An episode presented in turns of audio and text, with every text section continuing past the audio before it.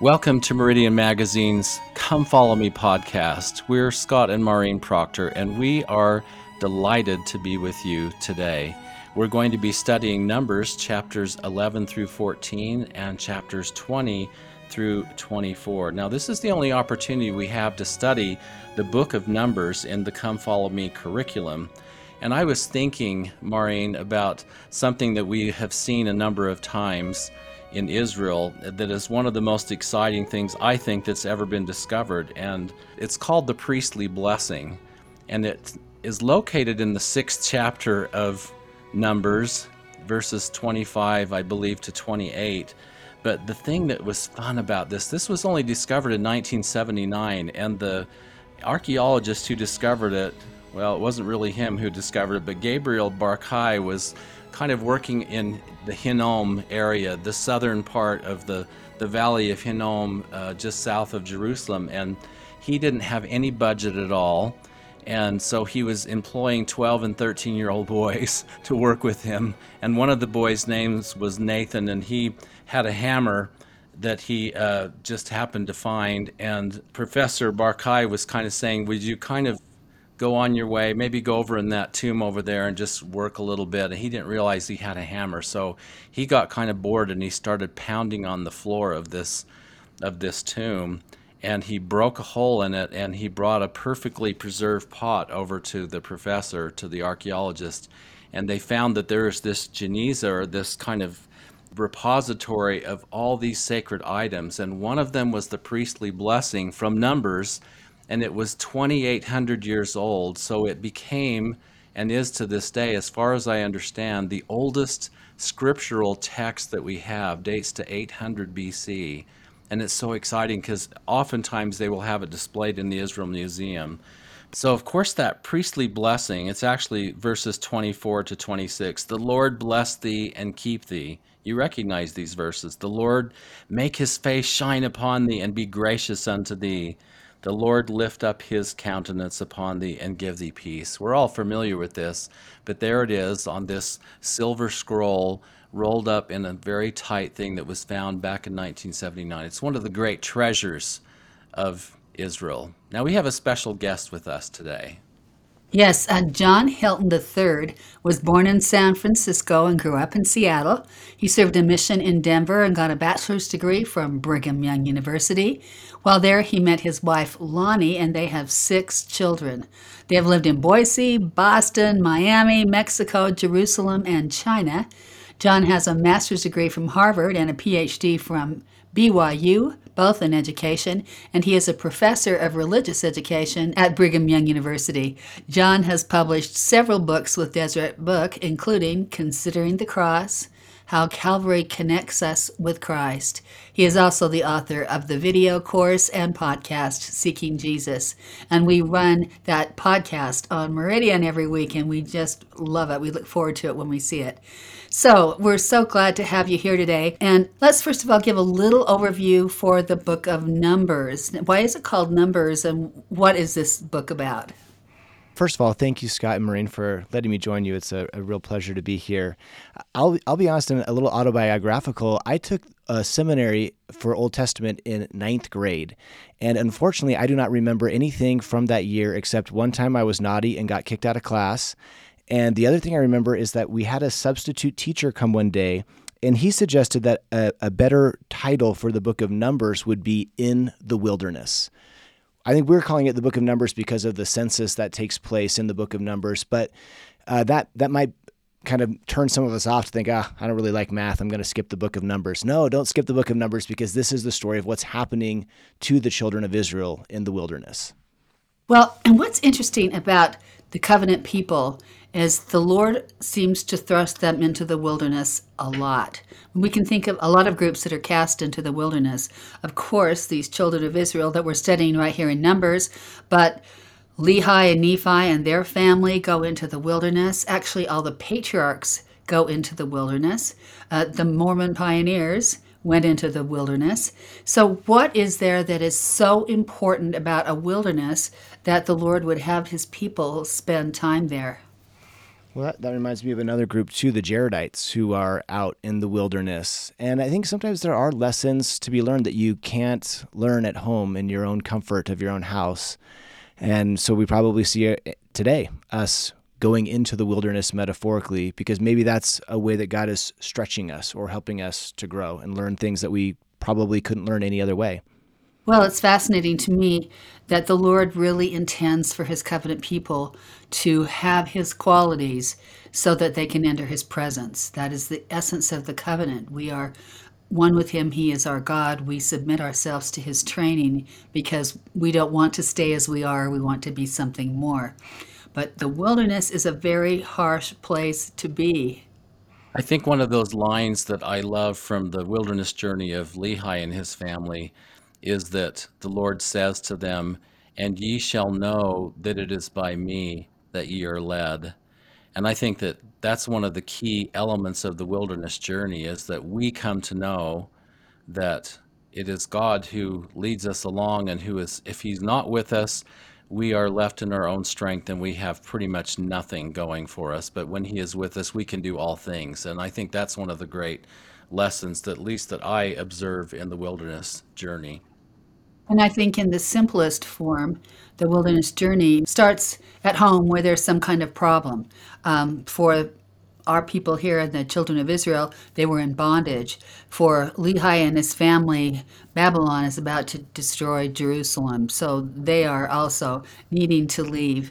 And um, the Lord will pull the righteous out. He'll send prophets in most cases. It's not, in this case, in Egypt, of course, he sent Moses to um, free them from bondage, but he is working to save his people by getting them out of the circumstance they're in and lead them to the promised land. But you can't inhabit the promised land.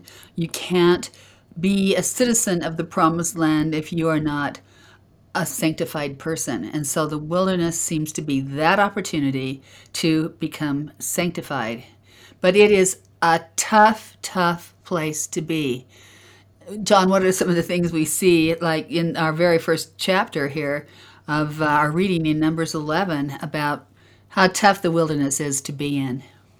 Let's just take a look at the first verse in Numbers 11. And when the people complained, it displeased the Lord, and the Lord heard it.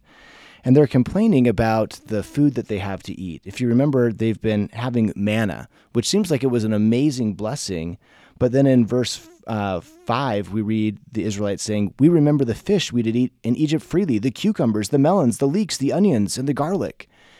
And I think that there's some interesting lessons that we see just right off the bat. One is that today's miracles can turn into tomorrow's entitlements. When they first had manna, this was a miracle. We're grateful for it. It's amazing. But now it's like, oh, I'm sick of this manna every day. I, I wish I could get those, you know, delicious foods back in Egypt.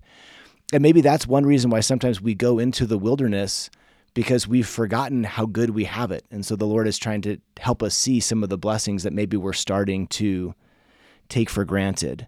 Um, I also just think it's so interesting how it says, the people complained and the Lord heard it. And that makes me think about my own life. Am I complaining about certain things and the Lord's hearing that saying, Really, John? Like, you're really complaining about that? Um, so th- those are just a couple of some initial thoughts that I have. What are some of your thoughts? Well, I do agree with that entitlement idea. I think we want the Lord to respond a certain way, our way, to our prayers, to our wishes, to our desires. We want Him to make the road sometimes straighter and easier than it is for us. We want to be simply lifted from whatever hardship we have immediately, and He doesn't he always hears, but He doesn't always lift those things from us because enduring well, being strengthened by His Spirit, being held to a higher level of responsibility is so important for our own growth. We would be babies if we got everything we wanted when we wanted it. One of the quotes that has really stuck out to me in recent years came from Elder Richard G. Scott, who gave a, a general conference talk in 2009. And he shared some of the trials that he's had. And I'll, I'll, just read a little bit of excerpt from this talk. He says, 14 years ago, the Lord took my wife beyond the veil. I love her with all my heart, but I have never complained. I've never asked why, but rather what it is he wants me to learn from this experience. I believe that is a good way to face the unpleasant things in our life, not complaining, but thanking the Lord for the trust. And then he goes on to talk about the death of a child. And after he talks about the death of that child, he says, We should never complain when we are living worthily about what happens in our life. And I just think it's powerful to see over and over again. He, he shares these challenges that he's had, but then says, I have never complained. Don't complain. And it's a reminder that sometimes these trials, although we don't seek for them, in the long run can be for our blessing and to teach us and help us grow. One of the things that strikes me about the wilderness experience here with the children of Israel is that this is a miracle that they've been provided for. I mean, this is a large group. We learned in Numbers that there's more than 600,000 footmen. Now, we don't know what that translates to as far as numbers. Some estimate it two plus million people that are going through the wilderness. I have to say, I've taken scout trips into the wilderness with 16 boys, and that is plenty. And uh, I think with uh, hundreds of thousands, even even over a million, over two million people in that kind of wilderness experience, first of all, the miracle of the manna is an unfathomable miracle because the Lord is feeding this entire population every night. He provides this that comes as the dew, and they gather it and they have food sufficient for their nutritional needs in that particular environment. That just blows me away. It's so exciting. And that environment is extremely harsh. We've spent some time in the Sinai Desert and all the way up to um, Jordan, and it is harsh. In the Sinai Desert itself, there is simply no vegetation except for acacia trees that have that single taproot that goes way, way down to gather any water that could be there. But it is a difficult, difficult place to be, and I can't imagine what would be required. Uh, it would be impossible without the Lord's beneficent giving and generosity to them. But here they are complaining, and Oh, we want what we want, and we want to advise God on what He should give us. And we know in theory that He has a wonderful plan for us, that it's just absolutely as it should be. But in our day to day lives, it's very tempting to be like the children of Israel and just say, ah, I'd rather have ice cream than manna. in their case, they'd rather have the, the fruits of Egypt. And it's so odd because don't they remember the bondage they were in in Egypt? You know, no, they just have erased that and they're longing for different food. I think you can really sympathize with Moses as he's trying to deal with this situation. So in verse 9, there's the manna comes on the ground. In verse 10, Moses heard the people weep throughout their families, every man in the door of his tent, and the anger of the Lord was kindled greatly, and Moses was displeased. So in verses 11 through 14, Moses basically offers a prayer and says, Lord, am I like a, a father to all these babies? Like I'm having to nurse them all? This is this is impossible. There's so much complaining. I can't do this. And actually, that's going to lead in verse 16 to the Lord telling Moses to gather 70 men who will then be helping him and assisting him in the work. Um, but but again, I think we can see the the some of the struggles of leadership. Uh, you guys have both been have many different leadership positions, and sometimes there's a lot of complaining, and that makes it challenging as a leader. But I think Moses is a great example of working through and, and turning to the Lord, even when you're faced with these types of difficulties in leadership. I'm very taken by the fact that the Lord offers the same spirit that's been upon Moses to each of these 70 men. He puts that same spirit, so he places that same mantle upon them. They have the mantle of stewardship, but they have the commensurate spirit to help them in their now uh, very large responsibilities. So I think it's so interesting that Joshua comes to Moses and he wants him to forbid these others from having the Spirit and doing some prophesying. And Moses says this incredible thing. He says, Envious thou for my sake? Would God that all the Lord's people were prophets, and that the Lord would put his Spirit upon them. So, what does he think that means? That kind of reminds me of the story when John the Baptist's disciples come to John the Baptist and they say, Hey, Jesus is starting to baptize. And you can tell they're kind of jealous on his behalf. But they've missed the point. John the Baptist says, He must increase, but I must decrease. Here, Joshua appears to be jealous on Moses' behalf, and he's saying, No, I actually want everyone to rise up and to have the same type of spirit and power so that all can be drawing closer to God. So, in response to their complaints about the manna, the Lord sends quail, in fact, quail that three feet deep in this desert. Uh, it says a wind blows and brings these quail in. And it's interesting to see their response again. Yeah, um, Moses at first can't believe that the Lord will do it. The Lord says, "I'm going to send you so much meat you won't be able to, you know, you, it'll last you for a month." And Moses is like, ah, I don't know if you can do that. In verse 23, the Lord says, "Is the Lord's hand waxed short?" I love these powerful one-liner phrases, and so the Lord is telling Moses, "No, I can do anything." And here, uh, it seems like sometimes you're sorry when you get what you ask for. The people have all this meat, but then that brings a plague upon them. So by the time we end chapter 11, this this round of complaining is over, but we don't have to go very far before we get more complaining in chapter 12. I think it's really interesting how the children of Israel are described as a mixed multitude. And that mixed multitude means that there are rebels among them, there are people of different dispositions among them regarding the covenant. And the Lord really is trying to create a people who can ultimately live the laws of Zion. He's bringing them to the promised land for a completely different experience that is uh, more than this world can offer. And and yet, even among them, as they're crossing through the wilderness, there is this rebel, a mixed multitude. And I find it fascinating that you can't plant and get a good harvest with mixed seed. And it's the same thing with this mixed multitude in terms of their desires for righteousness. I just read the book uh, The Mill on the Floss by George Eliot, who's actually Mary Ann Evans. And one of the things she said was just a very short sentence. She said, mixed seed, mixed harvest. And th- this is what we're seeing here. And even Aaron and Miriam start to complain against Moses because of his marriage.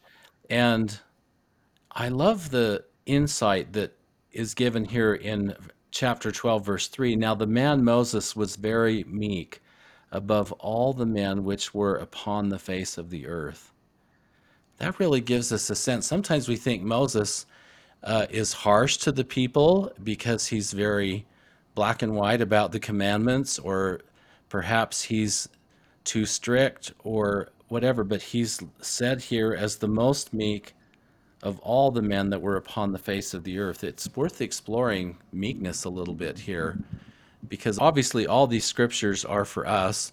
We don't want to just look at all of the children of Israel or at Moses and say, um, I sure don't want to be like the children of Israel. And those guys were sure dumb or they were sure slow to respond to the Lord. But what does that mean to me? I love Elder Bednar's recent general conference talk on meekness. And that would be a great resource for listeners maybe to go and uh, take a look. Just a little portion of that talk, he said, Meekness is a defining attribute of the Redeemer and is distinguished by righteous responsiveness, willing submissiveness, and strong self restraint. And that's a reminder that meekness is not weakness, but it is have a kind of a connection to humility, but yet a powerful speaking with boldness as needed. I really like that too. And it seems critically important to understand that God is a God of high expectations and it's for our sake. It is because living with the weaknesses that are inherent to mortals would never make us happy eternally. We think it's kind of nice when not much is expected of us, but we don't become what we can become.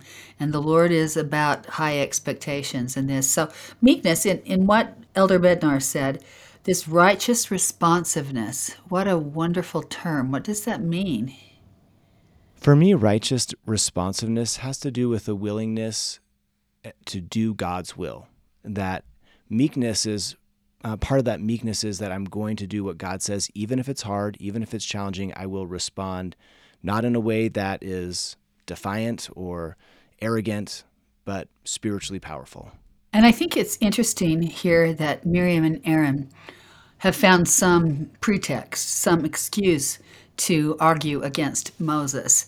And it makes me think that it's very dangerous territory to start complaining about a prophet or picking and choosing what you will follow that a prophet says. And that seems to be um, m- much the mode these days. There do tend to be people who say, Well, I like this, but I don't like that. What's wrong with not being all in behind the prophet? Or with the prophet? Maybe that's a better term. One of the things this brings to my mind, Maureen and John, is that in the preface to the Doctrine and Covenants, we see clearly how the Lord feels about this. He says, What I, the Lord, have spoken, I have spoken, and I excuse not myself, and though the heavens and the earth pass away, my word shall not pass away, whether by mine own voice or the voice of my servants, it is the same. So if we decide that we're going to complain against the prophet, we're really essentially complaining against God himself. Scott, since you mentioned a verse in the Doctrine and Covenants, maybe one other one is Doctrine and Covenants section 21, where the Lord says in verse 4, Thou shalt give heed to all his words and commandments, which he shall give. So clearly, following the prophet is a key belief, and it is easy to complain. We see that even Moses' own brother is complaining against him. But there's an opportunity for us to learn from that experience and then say, Lord, is it I? How can I not follow that example? It's an interesting implication here because it implies that somehow we know better. Our very limited experience and our very limited exposure to ideas versus what God has told the prophets. That seems pretty pathetic when you line it up like that, as if we know so much. But we don't know so much. We know very tiny amount of what there is to know. We can hardly see beyond our time and place. If you follow trends, you'll find that some things are very popular at one point and then they're unpopular at another. Uh, like, how is salt good for your diet? You look that up and you'll find yes for a certain number of years and no for a next number of years and yes again and it's just it's just interesting how we trust in the trend of the time and repeat it and become that whereas the prophets teach about something that comes from the Lord and has a perspective that we can not match in any way. Well, maybe we can turn to Numbers chapter 13. This is one of my favorite accounts, and I re- I'd never heard this story, probably because I was a naughty seminary student, until my mission, when my mission president just gave us what I thought was a beautiful explanation of Numbers 13 and 14. And just to kind of summarize the story, they're about to enter the promised land and they need to spy out the types of inhabitants of the land and find out, you know, are there few or many? Are the people weak or strong? Is the fruit thereof, is it big or small? And so in Numbers chapter 13, Moses sends 12 spies, one from each of the 12 tribes, into the land to spy these things out. So the 12 spies go out, and 10 of them come back and they give a somewhat mixed report. In verse 27, they say, Well, the good news is the land flows with milk and honey. This is the fruit of it. Nevertheless, here's the bad news the people are strong, their cities are walled, they're very great. And in verse 33, they say, We looked as though we were grasshoppers compared to them. So that's the report of the 10. But there's two, Caleb and Joshua, who give a positive report. Verse 30 Caleb stilled the people and said, Let us go at once. We are able to overcome it. And I think this gives us a really great perspective in our own lives. Are we the 10 or the 2? All 12 spies saw the same thing. They saw the same good fruit, but also the walled cities and the dangers. And some focused on the positive, and others focused on the negative. It reminds me of a story you might remember President Uchtdorf told in General Conference a couple of years ago. It was the story of a waiter who asked a customer if he had enjoyed the meal. The man said, Oh, it was great, but it would have been better if you had given me more than two slices of bread. The next day, when the man came to eat again, the waiter gave him four pieces of bread. The man still wanted more. So the next day, the waiter gave him eight pieces, but the man still wasn't satisfied. So finally, on the fourth day, the waiter was so excited, he took a nine foot long loaf of bread, cut it in half, served it to the customer with a big smile. But then the man looked up and said, Well, the food was good as always, but I see now we're back to only two slices of bread. And, you know, it's just this idea of whatever is going to happen to us is going to happen. And what really matters is how do we see it? We can choose to see the good fruit, or we can choose to see the walled cities. We can choose to see, oh, it's only two pieces of bread, or it's two giant pieces of bread. We can be like the 10, or we can be like the two. And I think that's a, a really powerful lesson from these chapters here in Numbers 13 and 14. A companion lesson to me there is that those two trusted the Lord because the Lord has been telling them that He is taking them to this promised land and that He would accompany them and be their watchword in this promised land. And instead, the ten say, "Oh, we're nothing. We can't. We can't." even have this land because it already is full of giants. Whereas the two have some trust in the Lord and they say, well, you know, we, the Lord has said that this will be ours, basically. There's the assumption behind it. And I think that so often, again, we are in a position to decide whether we trust the Lord or we don't trust the Lord, because trusting the Lord, it will not always look like the best course necessarily to us. It will look scary sometimes. It will look like it demands too much of us. It might even seem counterintuitive what the Lord asks us to do. But I think one of the great things about our experience on earth is if we trust the Lord, He'll teach us how to trust Him more. And so we get to the point of this loving, trusting relationship that sees us through. But it's a process for sure. I just wanted to explore the context for a second of one of the parts of this report that this was a land flowing of milk and honey. Sometimes we think, what does that mean? Is it are there rivers of milk and honey? Is that what does that mean? You know, and I think from being in the Middle East a lot and understanding the tribal view of this, this really means a land that has place for goat herds and there are lots of date palms.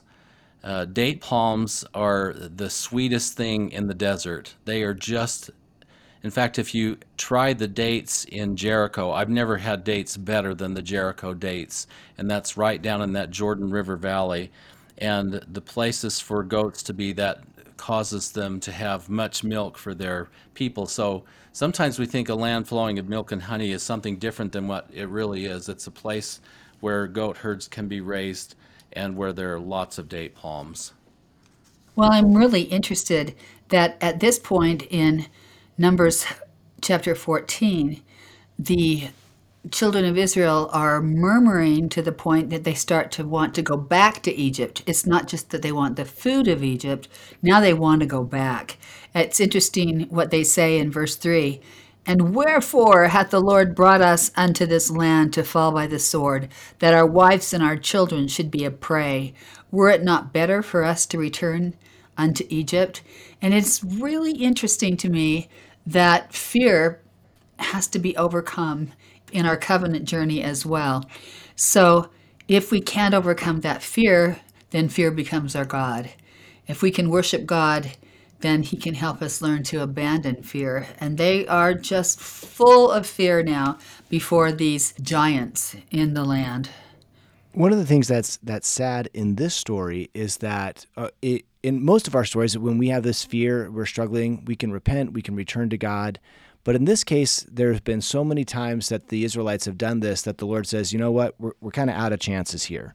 So if we jump over to verse 22, the Lord says, Because those men which have seen my glory and my miracles which I did in Egypt in the wilderness, you saw these 10 plagues, you saw us cross the Red Sea, but now 10 times you haven't hearkened to my voice, wherefore they shall not see the land which I swear unto their fathers. And as a result of this experience in Numbers 13 and 14, that's why the children of Israel are going to wander in the wilderness now for decades until everyone uh, has died from this adult generation until the only two that are left are Joshua and Caleb, and then those who were younger at this time. So it is a reminder that sometimes there are real consequences to our choices. I come back to that whole thing about learning to trust the Lord, learning and knowing that it is by Him that we are led.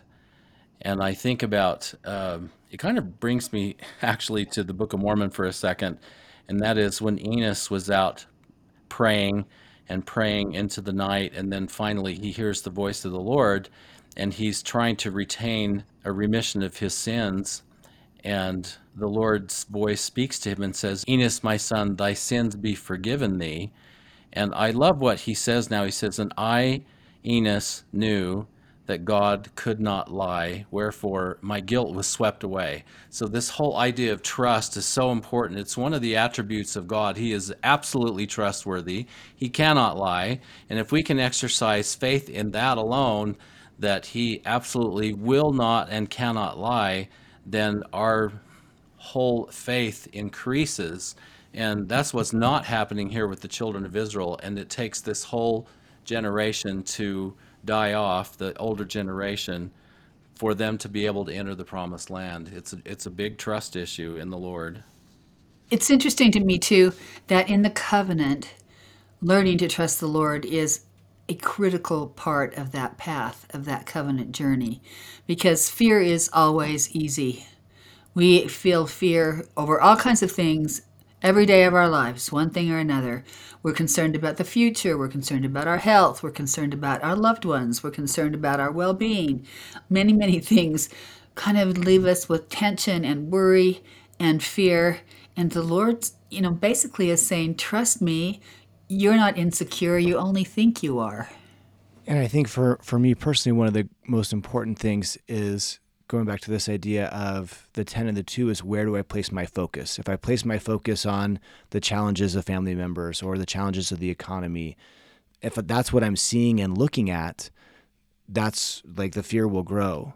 But in a later chapter, which we'll talk about in a few minutes, the children of Israel, when they focus on the brazen serpent symbolizing Jesus Christ, then they're healed. And so in my life, if I focus on the Savior, then I will find the healing. And I think that's one important way to be like the two is not only just seeing the positive in life, but remembering the ultimate positive of Jesus Christ. That really brings us to that whole scene. The Lord sends a plague upon the people of these fiery flying serpents. Now, we've been in the Middle East and in the deserts of the Middle East a lot. And I remember one time we went to the place where Nephi built the ship in Oman. Now, this is quite a ways from the Sinai, but it's a similar kind of environment. And Maureen and I had been there for uh, about a day and a half, and we were very tired. And Maureen suggested we just take a nap. And right before the nap, she said, Do you think there are any snakes around here? And I said, Oh, I don't know. There might be. And as soon as she said that, I thought, My job is to protect her during this nap and so during that nap, I did see a cobra that went by. And so that was kind of uh, exciting, to say the least. But these snakes that were coming upon the people, Maureen, what kind of snakes were they? Do, you, do we have a clue from uh, the environment, the indigenous snakes that are living in this area? Well, there are many candidates. Um, people have worked on this for a long, long time and, of course, just come up with speculations. But one of the candidates is the deadly Egyptian cobra. And you have to remember that this is an area that's very rocky that they're traveling over now. Uh, it's in the Valley Arava, probably. And it's very rocky, very difficult to traverse. They're exhausted. And then you add to this these serpents. So one possibility is this Egyptian cobra, and the Egyptian cobra is well known because it is not only deadly, but it would be a symbol of Egypt still plaguing them, which is interesting. But the idea that the Egyptian cobra could be interesting, but there are also more deadly snakes even than that in that area and some of those snakes will cause your blood to coagulate. So it, it is a slow death. It's a painful slow death and their bites are cause that fiery stinging sensation on your skin as well as it could be a description of the snakes themselves. So it's pretty fascinating that whole idea of the, the snakes well, there is the saw scale viper and the pu- the puff adder and the Asian cobra and Russell's viper. Those are all indigenous to that area, and we've seen a number of these vipers, and they're very, very aggressive. But nevertheless, the more important thing is, John, what what does Moses do, and how does this heal them? So the Lord tells Moses to put a brazen serpent on a staff and lift it up, and whoever looks will be healed. And I think it's interesting that if, if all we had was the Old Testament, we wouldn't see Jesus Christ in this story. He's not directly mentioned in the Old Testament itself. But in John chapter 3, the Savior references this event. In verse 14, he says, And as Moses lifted up the serpent in the wilderness, even so must the Son of Man be lifted up. John uh, often uses this phrase, lifted up, as a reference to Christ's crucifixion. Then Jesus, continuing, says, That whosoever believeth in him should not perish, but have eternal life. For God so loved the world, he gave his only begotten Son, that whosoever believeth in him should not perish, but have everlasting life. I think that's one of the most famous verses in the Bible, and it's in the context of this episode we've been discussing that Jesus lifted up on the cross, and as we look to him, we find everlasting life. This also appears several times in the Book of Mormon. Let me just read one verse uh, from Helaman chapter 8, where Nephi is speaking to the people, and he also references this event. He says, Did not, this is verse 14 of Helaman 8, did not Moses bear record that the Son of God should come? And as he lifted up the brazen serpent in the wilderness, even so shall he be lifted up who should come. And as many as should look upon that serpent should live, even so as many as should look upon the Son of God with faith, having a contrite spirit, might live even unto life eternal. One of the things that I've been just thinking about um, as I've been preparing for this uh, podcast opportunity with you is what does it mean to look upon Christ for you and me today? In this experience with Moses is pretty obvious, right? You, you know, you go and maybe if uh, you, you, might have to walk a little ways if you're in the back of the wilderness camp, but there you can go and you can see this staff. But what does it mean for you and me to look to the Son of God? This this is actually a phrase that appears multiple times in scriptures. Look unto the Son of God. Uh, behold, um, behold him. Uh, Jesus says, "Look unto me in every thought. Doubt not, fear not." And, and I'd be really, I'd love any thoughts that you guys have of what do you think it means for us today to look unto the Son of God. One thing that I am reminded of too, you referenced Helaman 8, verses 14 and 15. I also look at 1 Nephi 17 when Nephi's talking to his brothers, and he refers to this as well. And he said, The Lord sent fiery flying serpents among them, and after they were bitten, he, the Lord, prepared a way that they might be healed. And the labor which they had to perform was to look and because of the simpleness of the way or the easiness of it, there were many who perished. So we do have reference to the fact that there were many who just wouldn't look. They said, "I, I can't. There's this snake. Eh, I've got this snake bite. I'm starting to feel sick. I'm just look. No, I can't. I can't. I'm just worried about my snake bite. You know." And then they would perish. So it just makes me think: how many things do we have in our own lives that we focus on? That are uh, keeping us from looking to the Lord. And looking to the Lord means that we look to Him and follow Him, that we look to Him and obey Him, that we look to Him, follow His prophets, that we look to Him and go to the temple. All of these things are part of looking to Him. I've often thought, too, that if they are indeed fiery flying serpents, that the children of Israel were spending their time maybe trying to keep them away or feeling like they needed to look down. And if they looked up or came from the back of the camp to see the staff, maybe that they would be exposed to more snakes who were there and constantly upon them. It reminds me of all the distractions that we have in our lives that keep us from looking to Christ. And that looking to Christ changes everything. Everything is more calm, everything is less dangerous. You feel somehow altogether better if you can look to Christ by having His Word in your mind, by taking it very seriously to come to know Him, by having those private times with Him in prayer, and by trusting what He lets you experience in this life instead of complaining or being quick to complain, which I think we do sometimes.